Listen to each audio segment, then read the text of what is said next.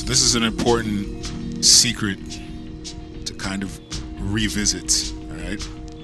Secret 55. Once again, remember the difference between you and everybody else. Turn on the evening news, and you'll see another day's catalog of terror and trauma. Read the business page, and you'll see which local company is downsizing. Our big picture perspective can be shaped or misshaped by attention grabbing events.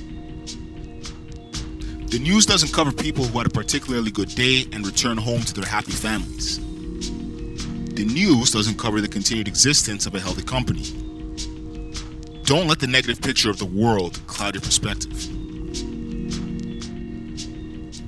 Anthony Johnson, a physics professor at the New Jersey Institute of Technology, works with lasers that travel in femtoseconds, a million times faster than nanoseconds.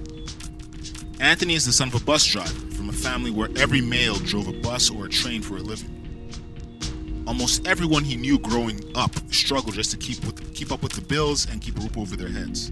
Sorry, a roof over their heads.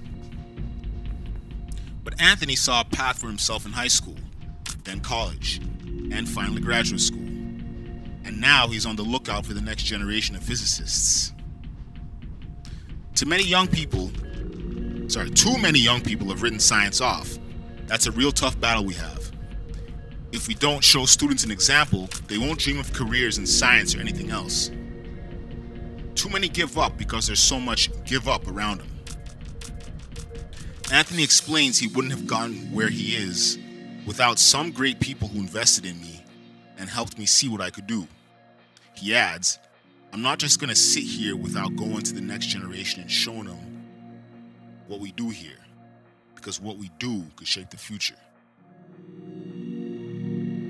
So, uh, to close it off, people are seven times more likely to be optimistic about their personal future than they are about the future of their generation. Yeah, I like this secret here because this is this is getting out of the whole groupthink, conventional mentality. The people around you, the hoodie people around you, or the people who are small-minded or who are not thinking bigger than their situation, right?